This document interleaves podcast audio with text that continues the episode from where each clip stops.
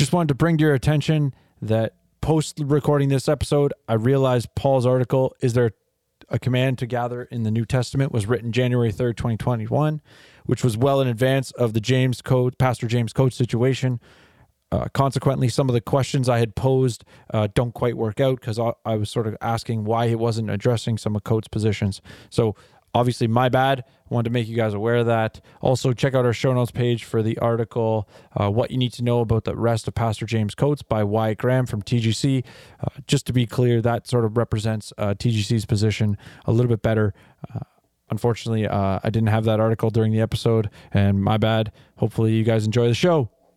If you don't read the newspaper, you're uninformed. If you do read it, you're misinformed. What is the long-term effect of too much information? Information, information. I just need some information. I've been dying, I've been dying. Is it lack of education? I've been reading, I've been reading without any transformation. I'm addicted, I'm addicted. Is it overstimulation? Hey. Welcome to the Six Cents. The Six Cents. The Six Cents. Hear ye, hear ye, come one, come all. You are listening to the Six Cents Report with Joel Nikoloff and Darnell Samuels. Yo, man. Happy one year anniversary to Two Weeks to Flatten the Curve. What? What are you talking about? Dude, it's been a year of uh, Two Weeks to Flatten the Curve. Oh, oh my gosh. Yeah, that's right. And I was like in England around this time. Yeah, man. Oh, yeah. No, I was just coming back from Florida and all this like people were you know asking me how many people are wearing masks on the plane you know mm-hmm. like it's, time it's, flies oh man i mean think about it like year. it was like eight months ago we were talking about uh, john macarthur and and 9Marks mm-hmm. Mm-hmm. And now we have a uh, uh, do we have our own? Can we say we have our own? yeah, no, it's true. We have the Canadian version. the Canadian. straight up, straight up. We do. Well, it's on bread. That's, that's yeah. That's that's a good point because yeah, John MacArthur and Jonathan Leeman, and 9Marks and um Grace to you. Okay, and then in this episode, um, we're going to be talking about uh, Pastor James Coates um, in Edmonton, um, arrested but then we're also going to talk about uh, Pastor Paul Carter, uh, Paul Carter's article um, in uh, TGC, which is in conflict with Pastor Coates. But then also we have uh, commentary from Pastor Inside James sources. Seward. Inside Pastor James Seward uh, from um, um, Maple Avenue uh, Baptist Church. So uh, this this this is going to be uh, interesting and and helpful uh, to clarify you know where christians fall on, on, this issue. And it isn't just an open and shut case like some may think. So for those of you who don't know what's going on in regards to who is james coates and what happened uh, joel you want to fill him in? Yeah yeah. Uh, so i mean i've got i'll, I'll put uh, two two articles from uh, post millennial on the show notes page um, but essentially, the headline of, of one of them is so this is from February 17th. Uh, Alberta pastor turns himself in after defying lockdown orders. Um, and I've got a, it's great. He's got a sermon from February 14th uh, that, that is really sort of uh, the crux of, I don't want to say the argument, but sort of um, the first part of our discussion will be talking about that sermon from from James Coates, in contrast to to somewhat of what Paul Carter says at the beginning of his article that we'll be sharing as well. Um, and so on the 14th, he preaches the sermon. On the 16th, he gets arrested, or or sorry, he turns himself in. Um, and this article really breaks down pretty decently what's been going on. Uh, he his church was defying you know sort of the government order uh, i think in regards to capacity. So their church came under fire for hosting more than 15% uh, of their capacity in december and they were fined 1200 bucks. Uh, and and at the end of the day their you know their position uh, which we'll get into uh, in essence um, is that they're they're sort of um, operating within their rights. Uh, so he's now been arrested. Uh, I think he has a he had his first bail hearing, uh, and he's refused to accept the terms of bail, which would require him to stop preaching. And consequently, he's still in jail. I think he has a bail, or he has an appeal to that ruling. uh, coming up. I think it's it might be this week or next week. So uh, either right before or right after this episode comes out.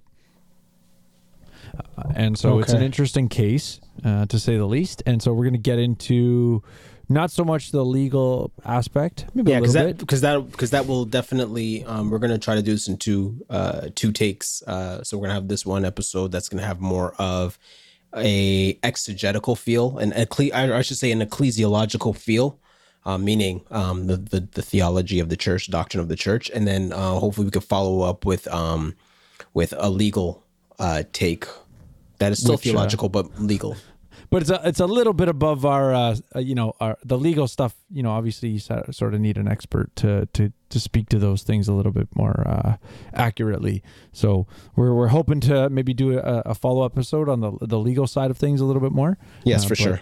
For sure. Um, so for the listeners to follow along, you're going to need your Bible.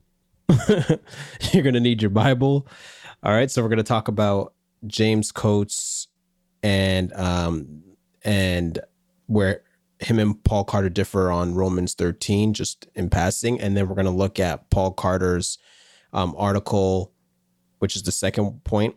Paul Carter's article and the difference between the takes the different takes that uh, Paul Carter and James Seward take on Hebrews chapter 10 verse 24 to 25 so that's where that's where we will primarily be hanging out and then we're gonna um, end with the question um, is this persecution or confusion all right so uh, okay so let's let, let's review uh, James Coates's um, sermon uh, before he got fired or if not fired Before he came under fire, He came under fire. Yeah. So, So- I, again, I'll have it in the show notes page. Uh, there, you know, there's there's actually two versions. One, somebody sort of shortened it up and put it to music. Uh, It's called the Sermon Jam, buddy. Yeah, I know the sermon jam. Sorry, technical term. And then there's the full sermon. So I'll Sermon jams that uh, Paul Washer made famous. Yeah, I'll. Uh, although Pa- Paul Washer's probably the one who who gives, you know, grief to pastors that preach to music, but that's a different conversation. Yeah. Okay, so so Joel, what stuck out to you about that final sermon of James, Pastor James Coates? it was something I appreciated because I feel like so much of the conversation about Romans 13 is overly simplistic. Um, his his focus. So, without in his intro, he does a he sort of makes the claim that you know there's a this scenario is a, is a broad deficiency within the church, and he lays out sort of four deficiencies where he's only going to speak to the the fourth. So he talks says there's an aspect of deficiency of ecclesiology, deficiency in our approach to scripture, uh, deficiency regarding the theology of persecution, and and this sermon though was was focusing on deficiency of the view of government, and he basically takes Romans 13, 1 to 4, and says, normally we focus on what our obligation is to to the governing bodies. And he he sort of flips that and says, I want to focus on what does this text tell us about the God ordained duty of government. And so I really appreciated that because I think it's something that especially in North America where we've been I'll say blessed for the last hundreds of years where where our faith is viewed has been viewed favorably by government. Whereas that tide is really starting to shift. And and I think um, this getting into to what is the you know biblical view of government is something not enough people have a perspective of. What about you? I mean, I've, I got a little bit more to say, but but that's sort of the I think what really stood out as what was different about his sermon in general. Uh, well, was, well, I wouldn't say different. I, I, I would just say it was definitely on point. I wouldn't say it was like um, anything different. I thought it was on point. So the thing that stuck out to me was that he was uh, talking about um, the God give like are all laws an ordinance of God, and he was basically making the argument that you know. Um, not all laws are an ordinance of God, and so the church has to practice discernment. And then he pointed out to um, that that the state doesn't give you your rights and your freedoms, God does. And then he makes the argument that um, work, the the the ability to the the right to be able to work is a right which is given to you by God, not the state. So when the state takes it away, it's a violation of your right. And then he goes on to say, uh, worship is a right, and um, to live is a right. Uh, and so it was it was a pretty fiery sermon, um, very passionate, very motivational. Um, I, I I enjoyed it actually. I thought it was pretty good. Actually, it was really good. Yeah, yeah, no, I, uh, that, yeah, I would say that too. It wasn't just, you know, it wasn't appealing to my libertarian leanings. At this, it, it was, it was a solid sermon. It was, you know, I would say exegetical or expository preaching, uh, in in terms of the approach. Um, I think just to reiterate what you were saying, you know, he he basically made the statement that inalienable rights are derived from man being made in the image of God. And so, I mean, you spoke out about a couple of those, but if you look at, for example, in the Canadian uh, Charter, you know, so our fundamental freedoms, which would be, uh, so this is section two of the Charter uh, freedom of conscience and religion, freedom of thought, belief, opinion, exp- and expression, including freedom of press and other media of communication, freedom of peaceful assembly, and freedom of association. You know, those things sort of resonate in general with, with the inalienable rights concept in the U.S. and their constitution. And That- then he'll, those derived from from being made in the image of God. Sorry, you were Yeah. say. and and um, he made a point about um, the government is playing God. I don't remember that, where he said yeah, the government is playing God because implicitly uh, the government decides who gets to suffer, and so he's saying that the individual gets to assess its level of risk. Yeah, yeah. So I mean, to I think I so I got uh, some notes here, and what he was saying is that it's it's the government's responsibility to protect our rights. It is the the assessment of risks regarding the virus falls on the individual. Um, and so you know, if he's saying, well, what should the government have done? It should the government should have focused on uh, educating people and enabling people in order to address or assess that risk, as opposed to violate the rights in order to manage the death rate. He said the death rate is the responsibility of God, uh, not the government. And and I think that's a most people would probably be like, uh no, like but no, if you look at the concept of our rights, these things are fundamental, right? Meaning if the government's not doing them, they basically have no purpose. Like this is the this literally the starting point of now there's some nuance that we'll get into. Um, but I think that's where too many people sort of default to sort of what the, the U.S. government has is like the general general welfare clause. It's like, well, we need to make sure people are alive, or we need to make sure this. We need, and I mean, you if you if you sort of allow that, well, the government's got to make sure people are okay or safe. Where does that end? Where's the limit? How do you? Where's the line t- that that sort of can be drawn through? So, um, I think the other really big thing he he laid out in his sermon uh, was getting into the concept of so Romans 13 says uh, in verse 2 1 and 2 it, it speaks to the idea whoever resists so this is verse 2 therefore whoever resists authority has opposed the ordinance of God. So he asks the question or he po- he says is obedience and submission the same thing?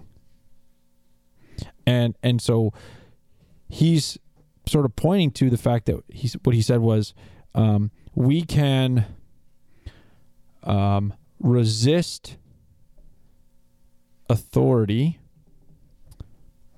while being submissive to or, or sorry disobey the authority while being submissive to the authority. And civil disobedience he said he was saying the way you do that is civil disobedience while maintaining a submissive posture. Meaning I- willfully submit to the consequences which is what happened right he said he when he got he didn't get arrested he basically as the article i, I referenced the title says pastor turns himself in. Um, it's funny. Uh, so he basically comes out and gives a fiery sermon because I guess he knows he's about to get arrested. And now we're here and we're looking at the way how he interpreted Romans 13. And then we're going to compare it to how Pastor uh, Paul Carter interpreted. It. Okay, so now I'm going to read just the intro from from the blog post from Pastor uh, Paul Carter. And for those of you don't know, Paul Carter's been on our show before. Uh, he was on episode episode 96. Uh, that was in November, and that was the sex, gender, race, and denominations. A conversation with Paul Carter. Uh, actually, that episode did really, really well. Actually, thanks, Paul. Thanks, Pastor Paul. uh, yeah, Thanks so, for the um, downloads.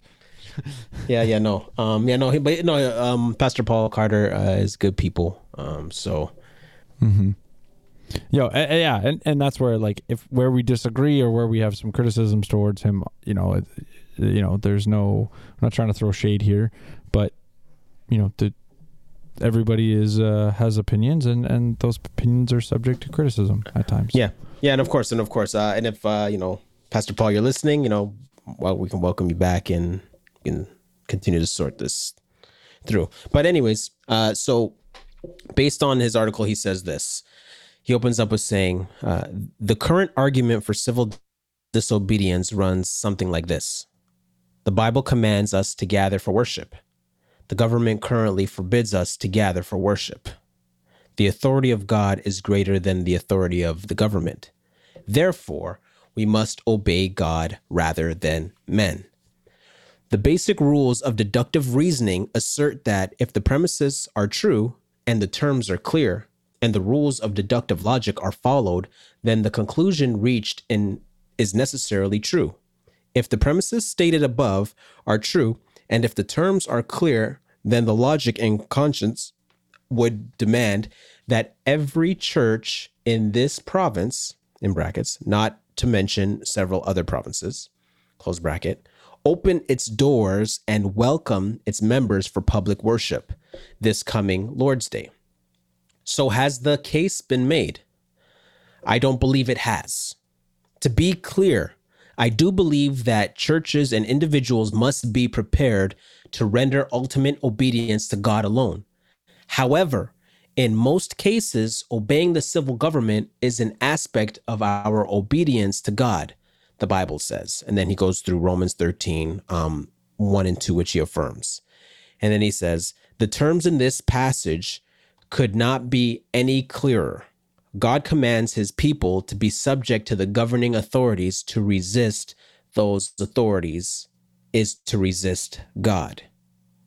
I would agree with Pastor uh, Pastor Carter on on Romans 13, 1 and 2. Yeah, so that's that's essentially why I quoted, you know, the part of his sermon that I did because I think it's an oversimplification, right? I think this is sort of the the part of I would almost call it a cursory reading of this text. Like it's something that frustrates me that I feel like so much of the discussion around government is is just like ignores what what most of Coates' sermon was about, which is what is the proper role of government? Right? It's why he asks the question and you asked it actually. You mentioned this from his he had asked the question, is every government law an ordinance of God? Well, no. Unju- and then his explanation was unjust laws are not an ordinance of God.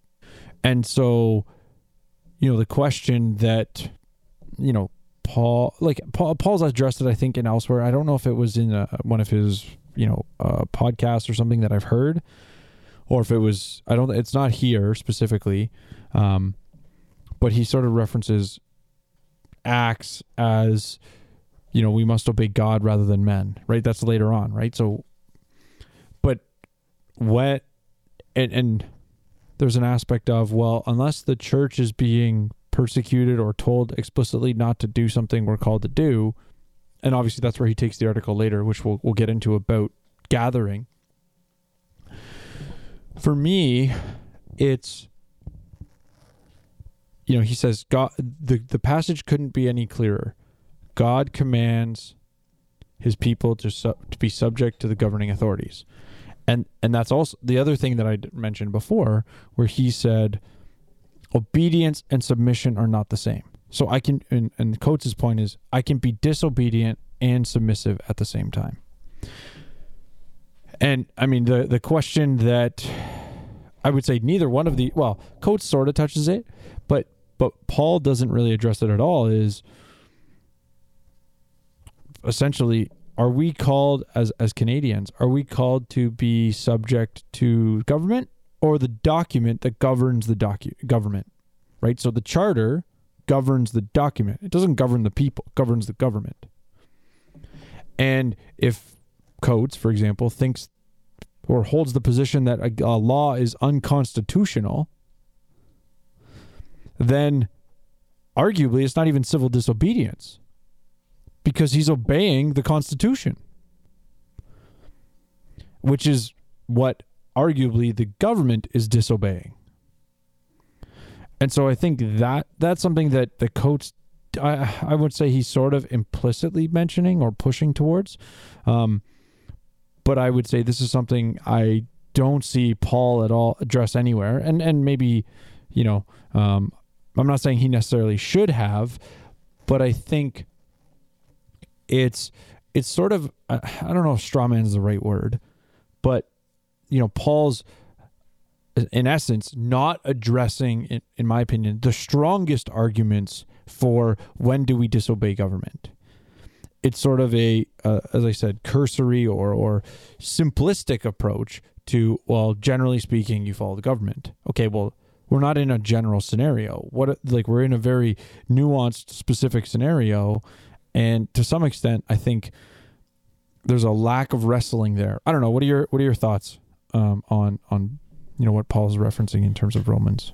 Uh, well, I think the Romans Romans 13 verses 1 to 2 that he references um,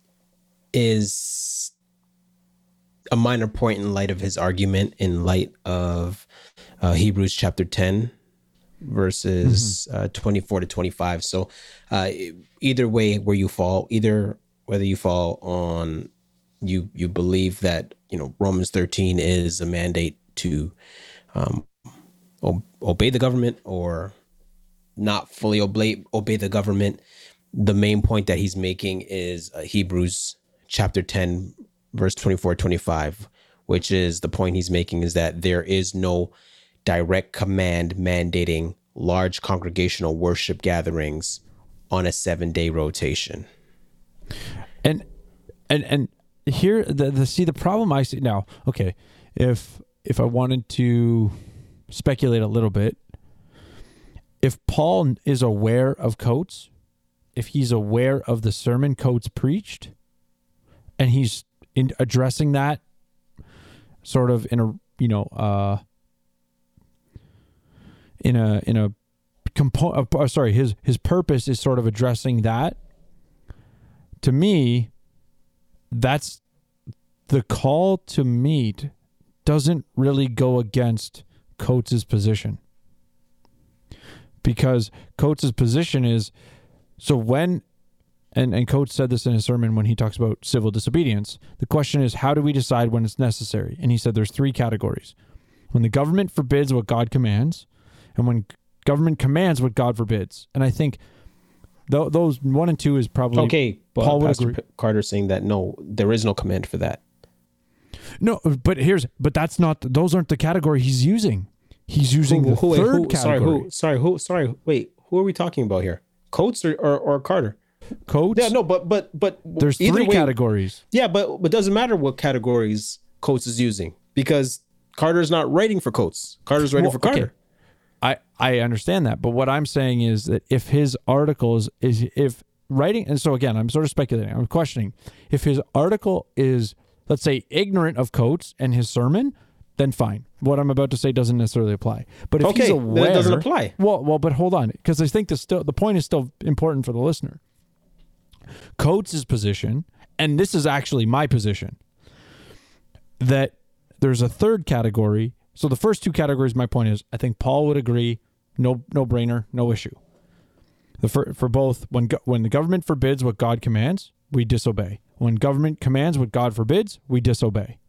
The third category is for Coates, when do we decide it's necessary for civil disputes? When government commands what isn't theirs to command. And this is where he spends mo- uh, most of his sermon is going into the God ordained role of government. And But but what, but what does that have to do with with, with Paul Carter's Hebrews ten? so, it to me it, it's it's really fundamental. So, when government, and this is where actually I can, I would say Steelman both Coates and uh, Paul at the same time, or Carter at the same time, I should say. So he says this. He uses this term. So government commands what isn't theirs to command. Dictating the terms of worship is not the government's juris- jurisdiction. That is the so this is what Coates says. That is the domain of the elders, pastor, and Jesus, or or God.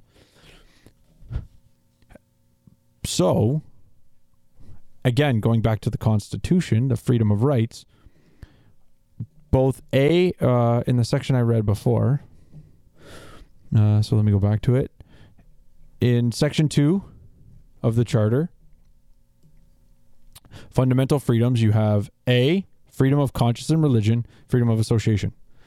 So, in the sense of freedom of religion, the government doesn't have authority to dictate how you worship.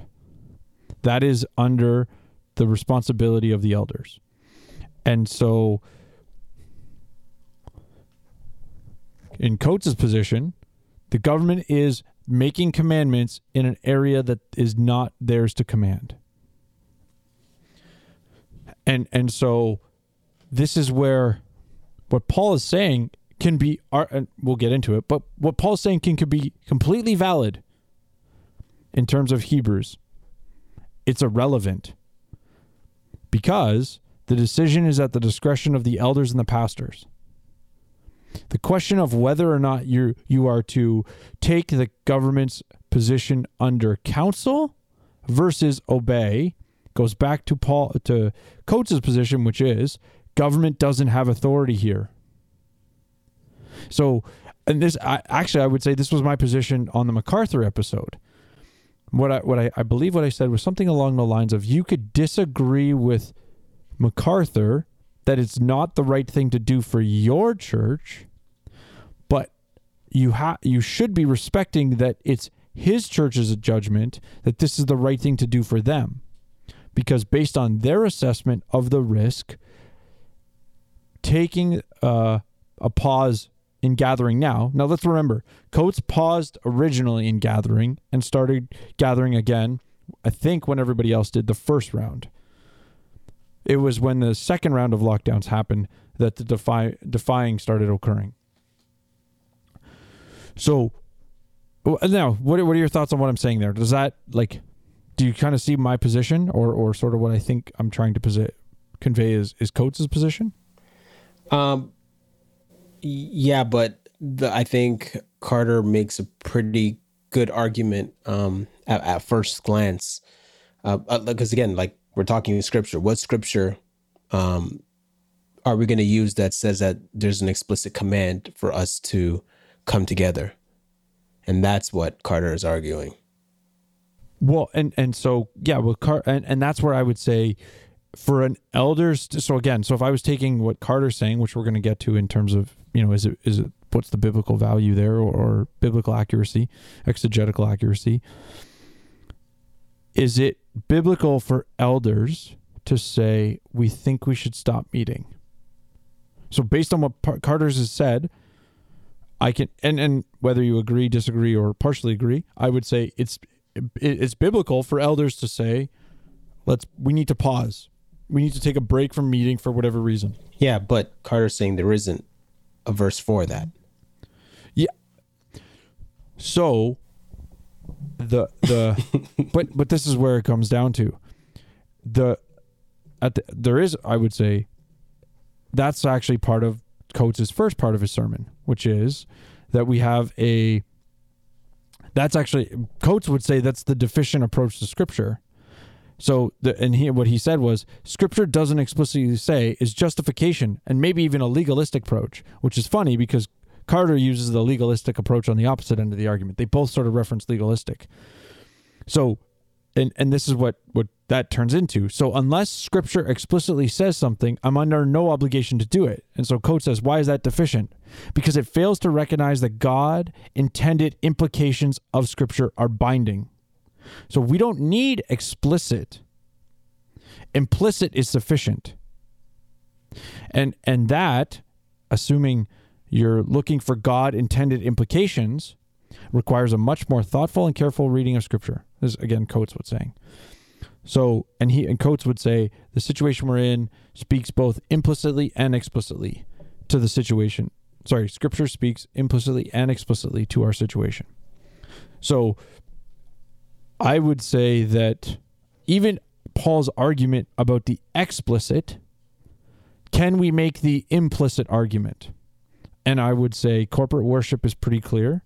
The need to worship is pretty clear.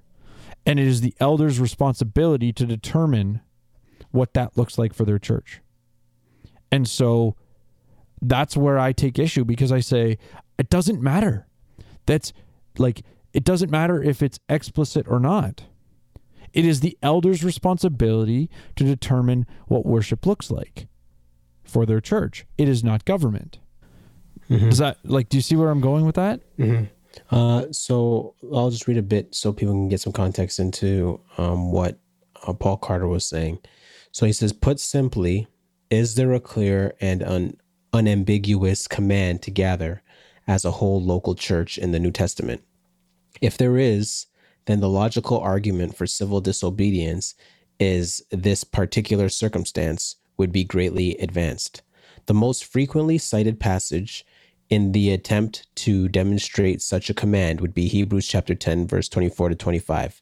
For maximum clarity, it is cited below in three literal translations. So I'll just read the ESV. And let us consider how to stir up, stir stir up one another to love and good works, not neglecting to meet together as it is the habit of some, but encouraging one another and all the more as you see the day drawing near. Right. And so now he goes on to uh, make an argument for the subjunctive. Um, and the idea of the subjunctive verb is that um, it's like uh, a suggestion or an encouragement. So when it says, let us consider, it's a suggestion or an encouragement.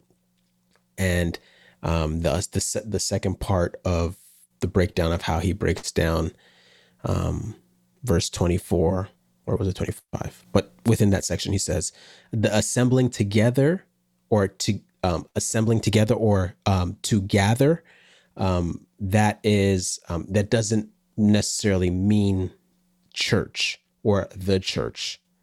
And so um, he's saying that the context now for that hebrew passage is that um, the apostle paul uh, rebukes like an independent spirit of individualism and so that's where he comes to the conclusion there is no direct command. If that's the best verse people use, there is no direct command uh, mandating large congregational worship gatherings on a seven day rotation.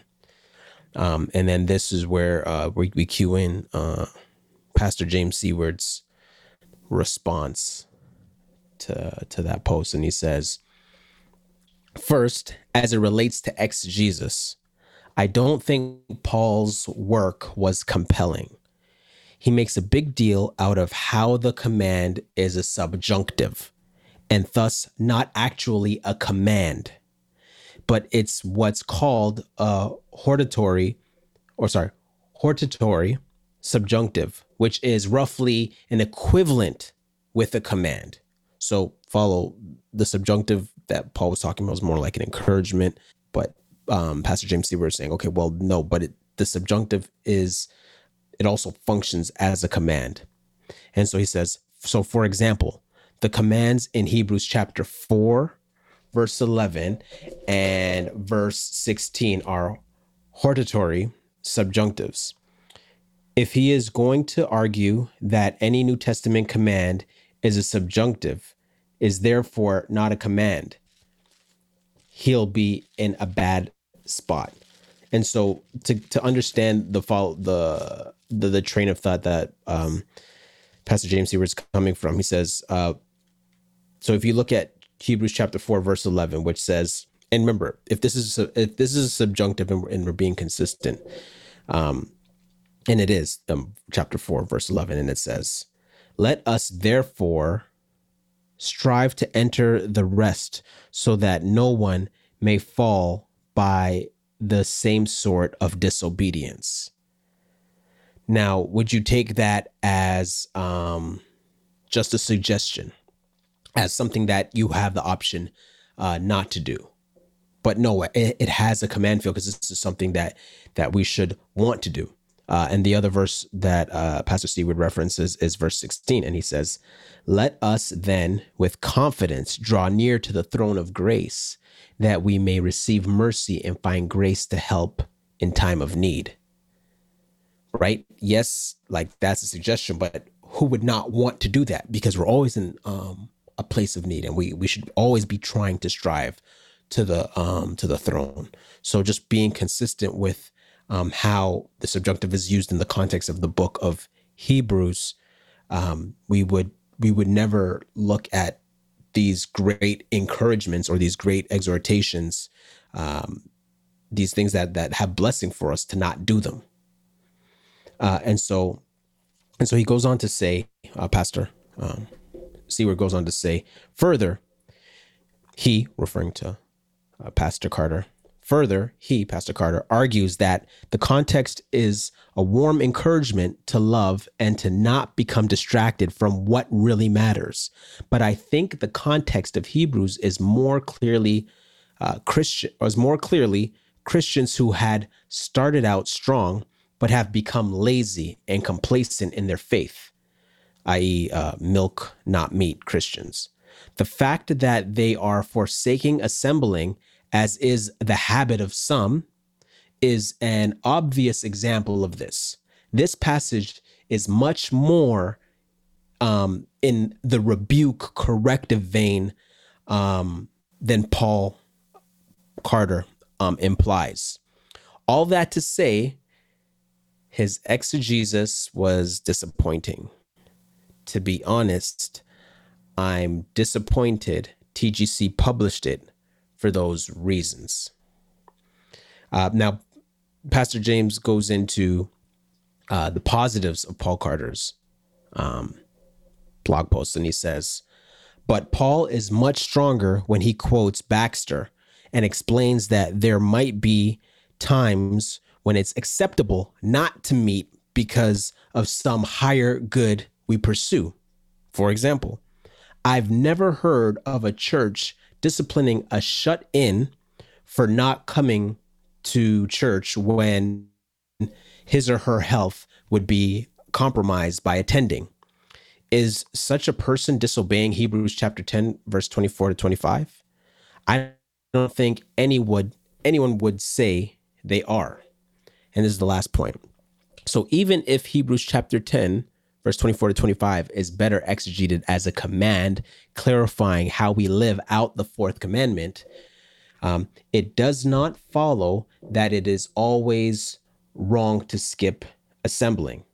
I think Paul's article tries to make this point, but since it comes on the heels of his shoddy exegesis, it's buried.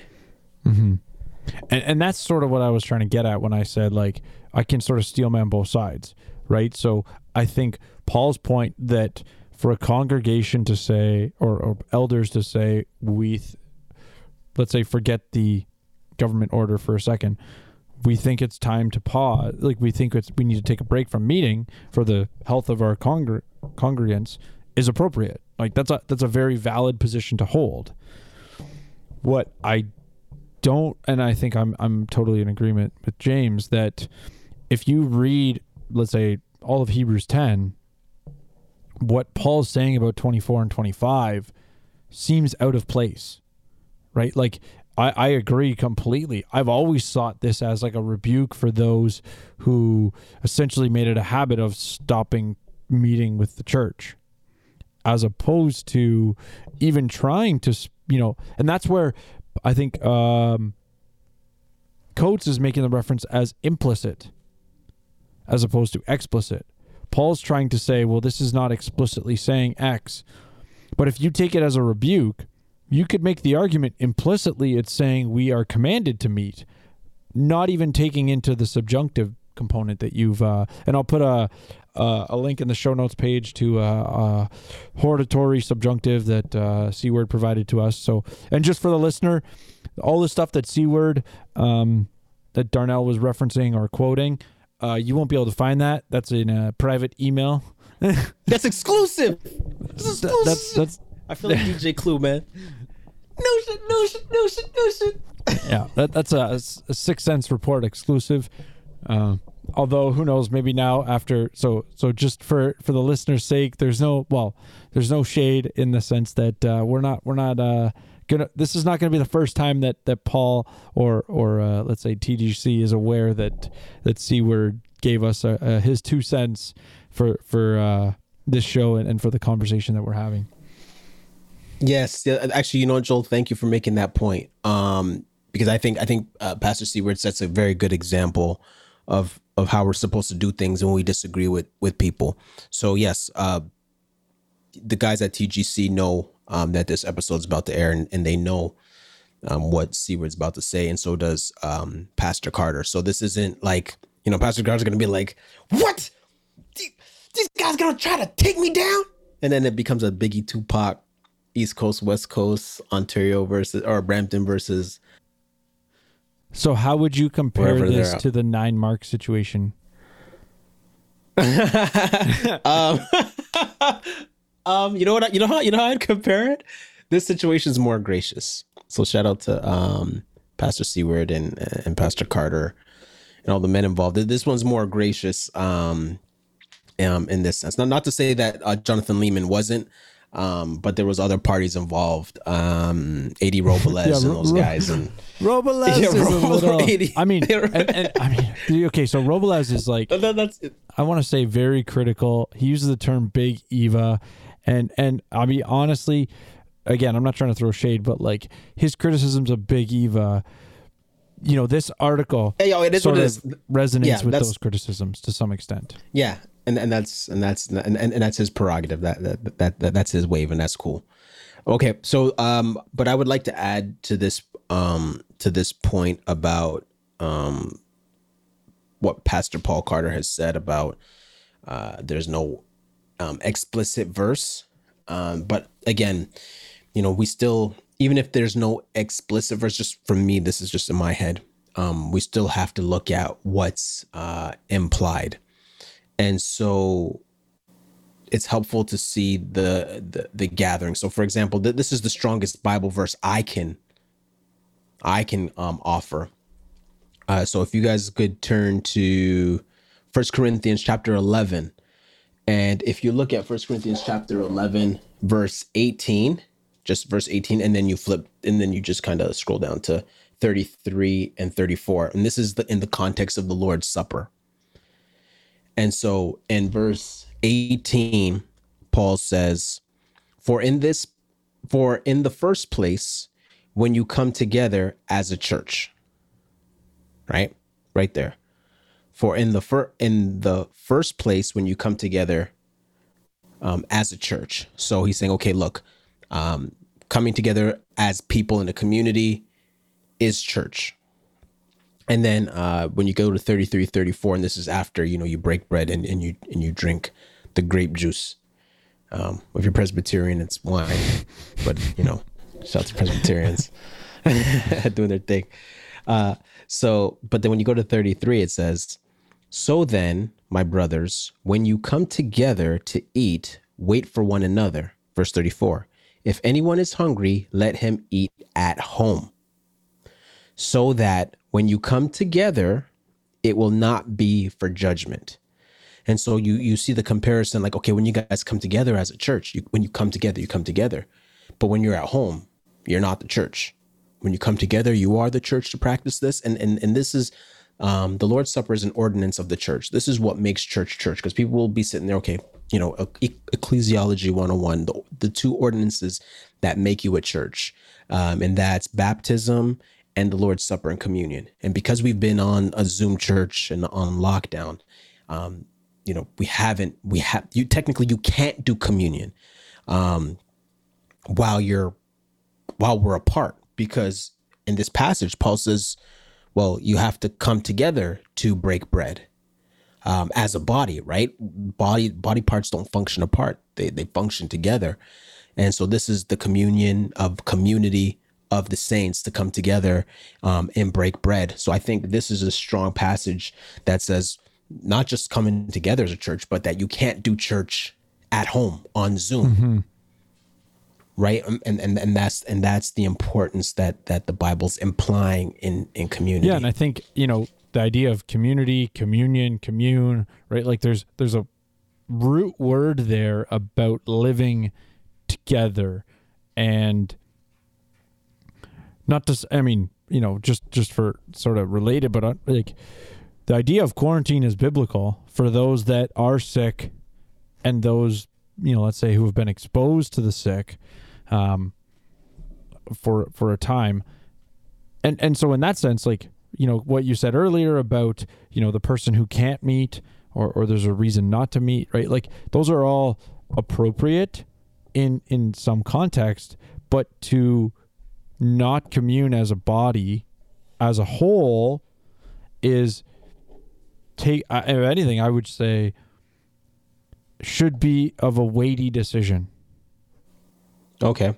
So now when I ask you what's your two cents, the two cents is what's your two cents on uh is this a situation with with Pastor Coates? Is this a situation of uh persecution or confusion?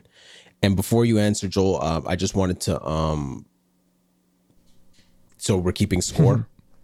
so uh, uh so so where Paul Carter falls on the issue and I hope I hope I don't get it wrong. But based on his article, um Paul Carter is not saying that um that the, James Coates situation is persecution. And based on the letter that Pastor Seward sent us, he's saying the same thing. He's he's he's saying that well, Pastor Coates is not being persecuted either. So which is interesting even though they disagreed on on how hebrews chapter 10 24 25 was handled they would still um not say that pastor coates is being persecuted so where would you fall on this Um, so I would say, uh, I would sort of change what what you've said, just slightly in terms of do they think po- Pastor Coates is persecuted? I would say I don't think I know either of their opinions, but I do know that they don't think the church is being persecuted. Um, so the idea of of lockdowns and and whatnot that are going on, they don't consider the current scenario to be persecution of the church. uh well I, I don't know i mean given given i mean if we exegete Se- seward's letter and Yeah, okay, exegete so- paul carter now now now, now they can clarify they can clarify after they hear it but i'm i'm banking on what i've read that those guys are saying no this is not Mm-hmm. yeah, persecution well, and that's where like What- I what think happened from what Carter? I've what, what I've happened read to coates before getting arrested and all that stuff, there I would say I'm thinking of the church, and and I would say they don't consider what's happening right now as the church is being persecuted. In terms of Coates, Well, I- I- okay, just yeah, go ahead. I- in terms of right now his arrest, the fact the bail stuff. Would you say he's I being would persecuted? say I don't have their opinion on that component of it. No, Okay, what do you I think? I know. your two cents. My- I'm, I'm telling you what their cents. article said. This is this is your show. This is your show. You give us your two cents, damn um, it. So I think for me, um, I agree with Coates in that the per- whether the church is persecuted or not is irrelevant. But I don't I don't think the church is being persecuted. But I don't think it's a relevant factor for whether the church should stay open or not. Unpack that. So it goes back to you know when does sort of what quote uh, Coates said in his sermon that I quoted earlier. It's the issue of whether the church decides to stay open or not is a it's a weighty decision that the, is responsibility of the elders. Should the elders consider, let's say, what public health has to say on what's going on? Absolutely. But the as Coates said in his sermon, the risk of the virus falls to the individual. And as Christians, the risk of death is much less concerning than the risk of hell. And so the church and the decision to meet or not is of greater importance than the risk of death. Now, does that mean you should be commanding your high risk population of your congregants to come to church anyways? No, and I think Coates would would agree, I th- and I think all the pastors involved here would agree that let's say when the church opens up again and there is no restrictions, it they would you know, as you said, the person who's a shut in because of for health reasons, they're not going to command them to come to church to to put themselves at a at a high risk. So for me, the whether the church or not is being persecuted, I think is overly simplistic as a deciding factor of whether or not you def, let's say commit civil disobedience. And primarily because do I follow unjust laws from a from a biblical point? Am I supposed to be submissive to unjust law? And now it may not be unjust in, in God's law, but if if we're looking at Canadian law, I would suggest that the court case that's going to happen with Coates is potentially going to challenge the entire legality of the lockdown law in Alberta. So it is, I, I believe, I, I don't know for sure because because really it's in early stages, but I anticipate it's going to be a constitutional challenge.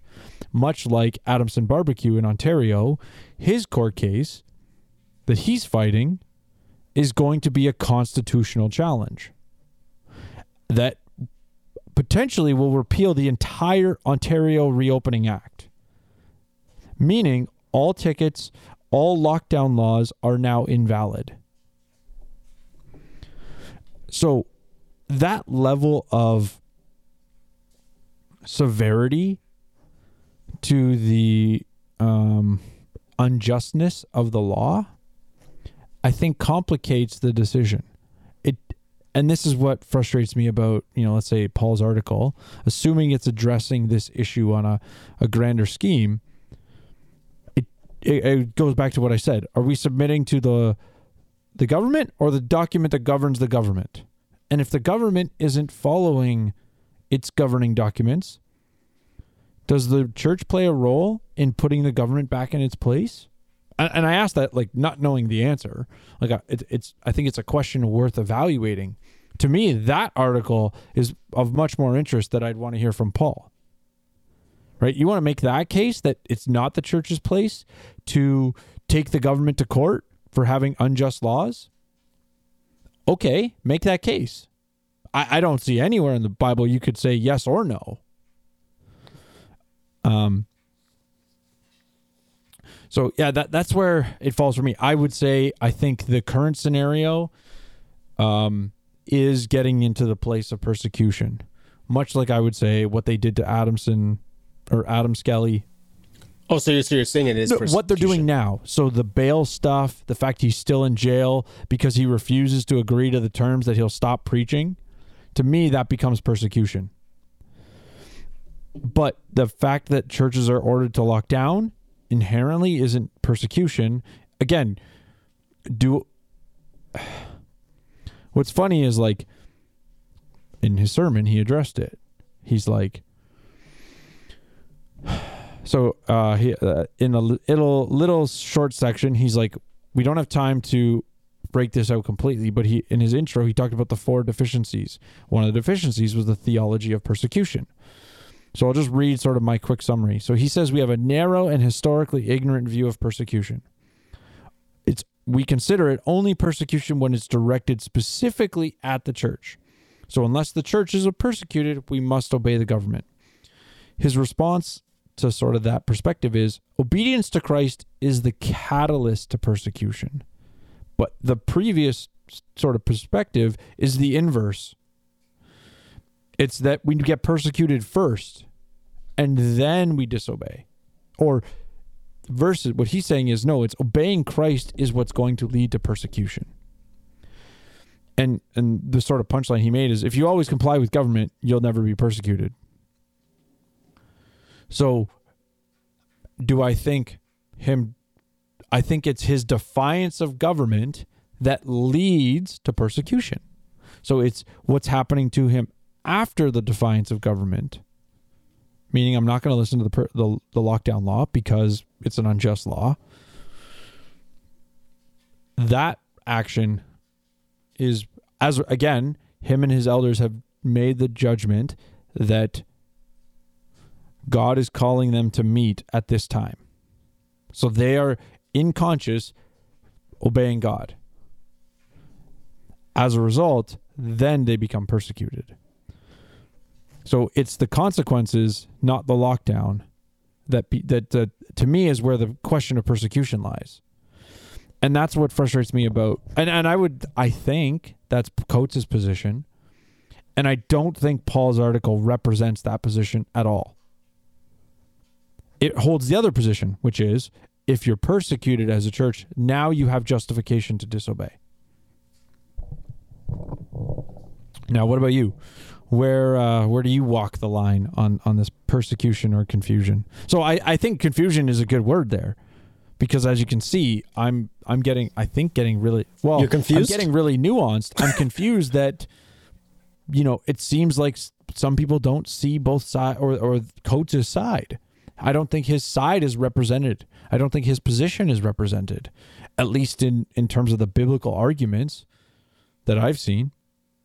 Uh, well, you know, we, we've dealt we've dealt with this with these issues before um, with Christians and the law. Uh, I think back to our epi- our episode uh, episode fifty, uh, the curious case for David Lynn uh, for the street preacher, street pastor, uh, not named Yavis. Um, David David Lynn, um, street evangelist, well known guy, and um, he got arrested um, for preaching in um, what was that neighborhood? Cap, uh, a, a town that that's that that has um, a lot of LGBTQ um, going on, and he got arrested. And the way I fell on that was I, I- I said they had a right to arrest him. Although a lot of people disagreed, I thought, uh, and I and David Lynn disagreed with me as well. But um, I, I think it was right for him. I think it was legally right for him to be arrested and biblically right for him to get arrested. Uh, for you guys want to hear me explain how, why I thought he deserved to be arrested, uh, you can check out episode 50. would I'll put it in the show notes. I think you But- were technically criticizing him more so for his uh, what was it? His uh, uh, fi- what is it? The five boroughs tour tour that he was doing. Where Oh yeah, yo, let's yo, just the guy. You guys have to go check out the episode, Yeah, yeah. man. I can't remember. That was a long time ago. Um, but okay, so from so and I say all that to say is that you know on the six cents, you know we're gonna keep it six hundred, right? For the people, not the industry. So my two cents is two things. First, as it relates to that, there's no clear and unambiguous command to gather as a whole local church in the New Testament. I would say uh, it does not have to be commanded because it's expected. Worship is an inference we learn uh, from Scripture, it's practiced and expected.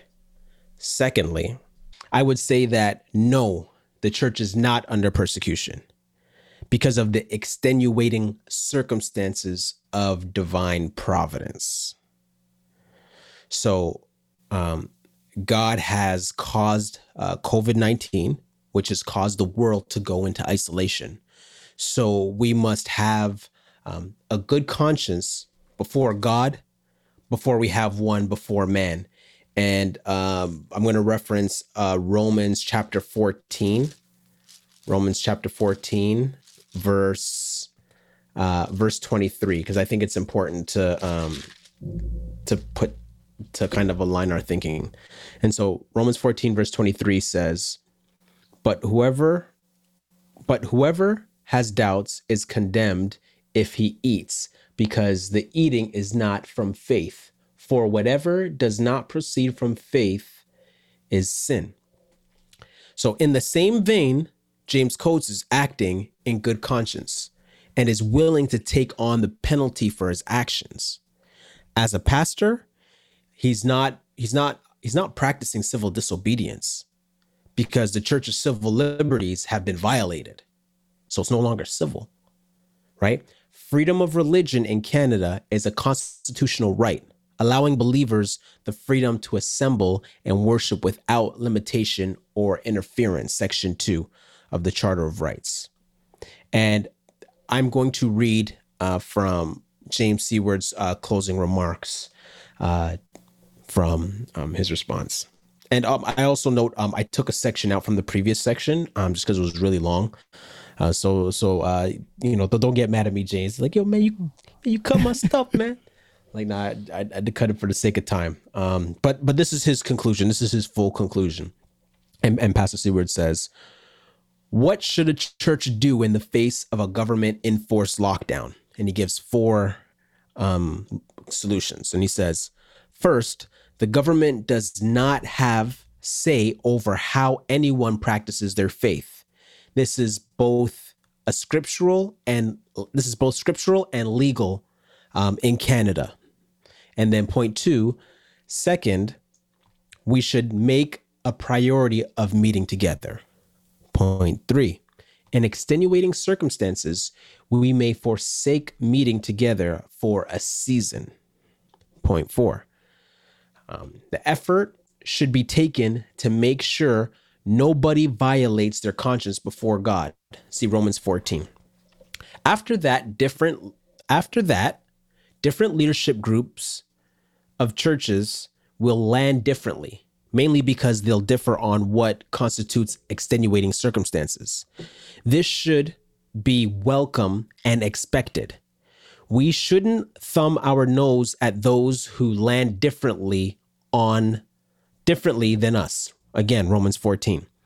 But we ought to be united that the government should not be fining or imprisoning people of faith who, on the basis of their religious convictions, don't do what the government tells them to do. I didn't land where Coates did. Further, I think him and a few other pastors I've seen who have been fined take a decidedly political and adversarial approach in their posture and rhetoric. I think this makes their theological position seem weaker. I actually think their theological position is fairly strong.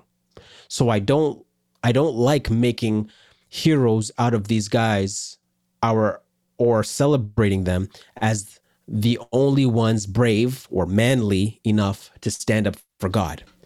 We can oppose how the government is treating them, oppose the infringement on religious liberty and the dangerous precedent, stand up for the Charter of Rights. But I hope we can do that in a way that doesn't make Coates' actions seem wise or prudent. I mean, I think I think that the second last paragraph. So, um, or or sorry, the part where he basically says like, right after the four points. After that, different leadership groups of churches will land differently. To me, that was the point I was trying to make. I think with the, the John MacArthur episode, that that both positions can be biblically sound, or or both positions Yeah. are, are reasonable.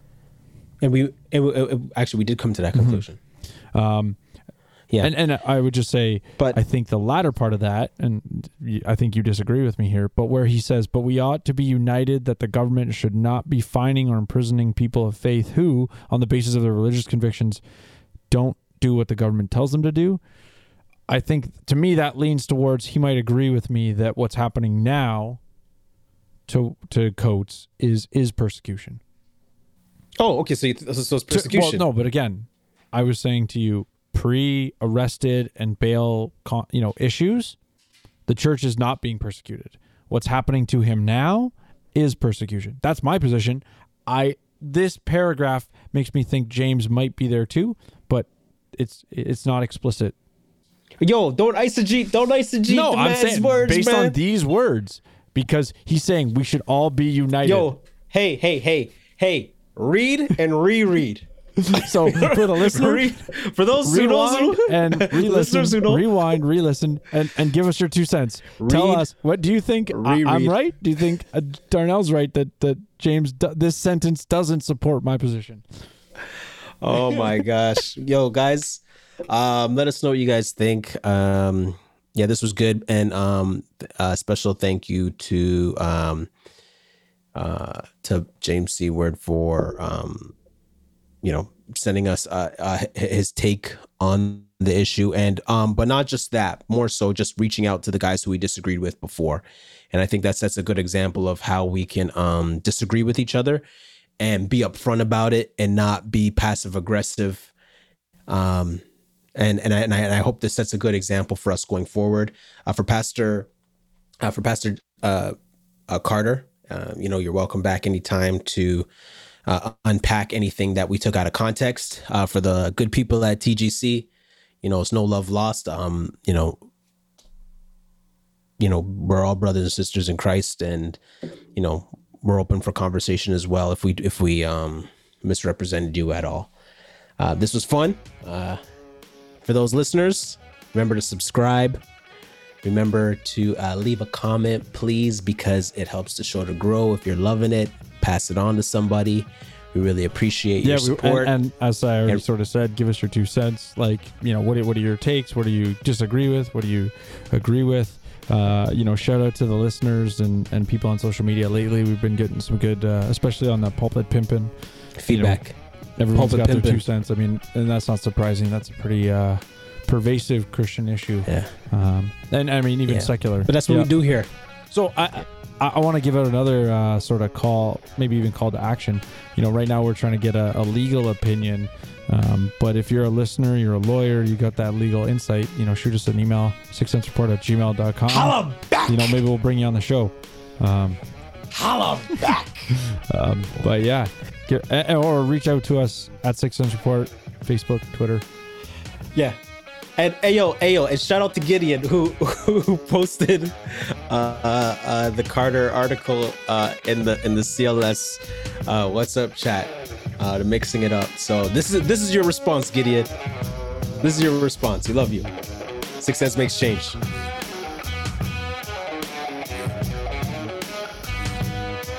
But you heard me? Does that make sense?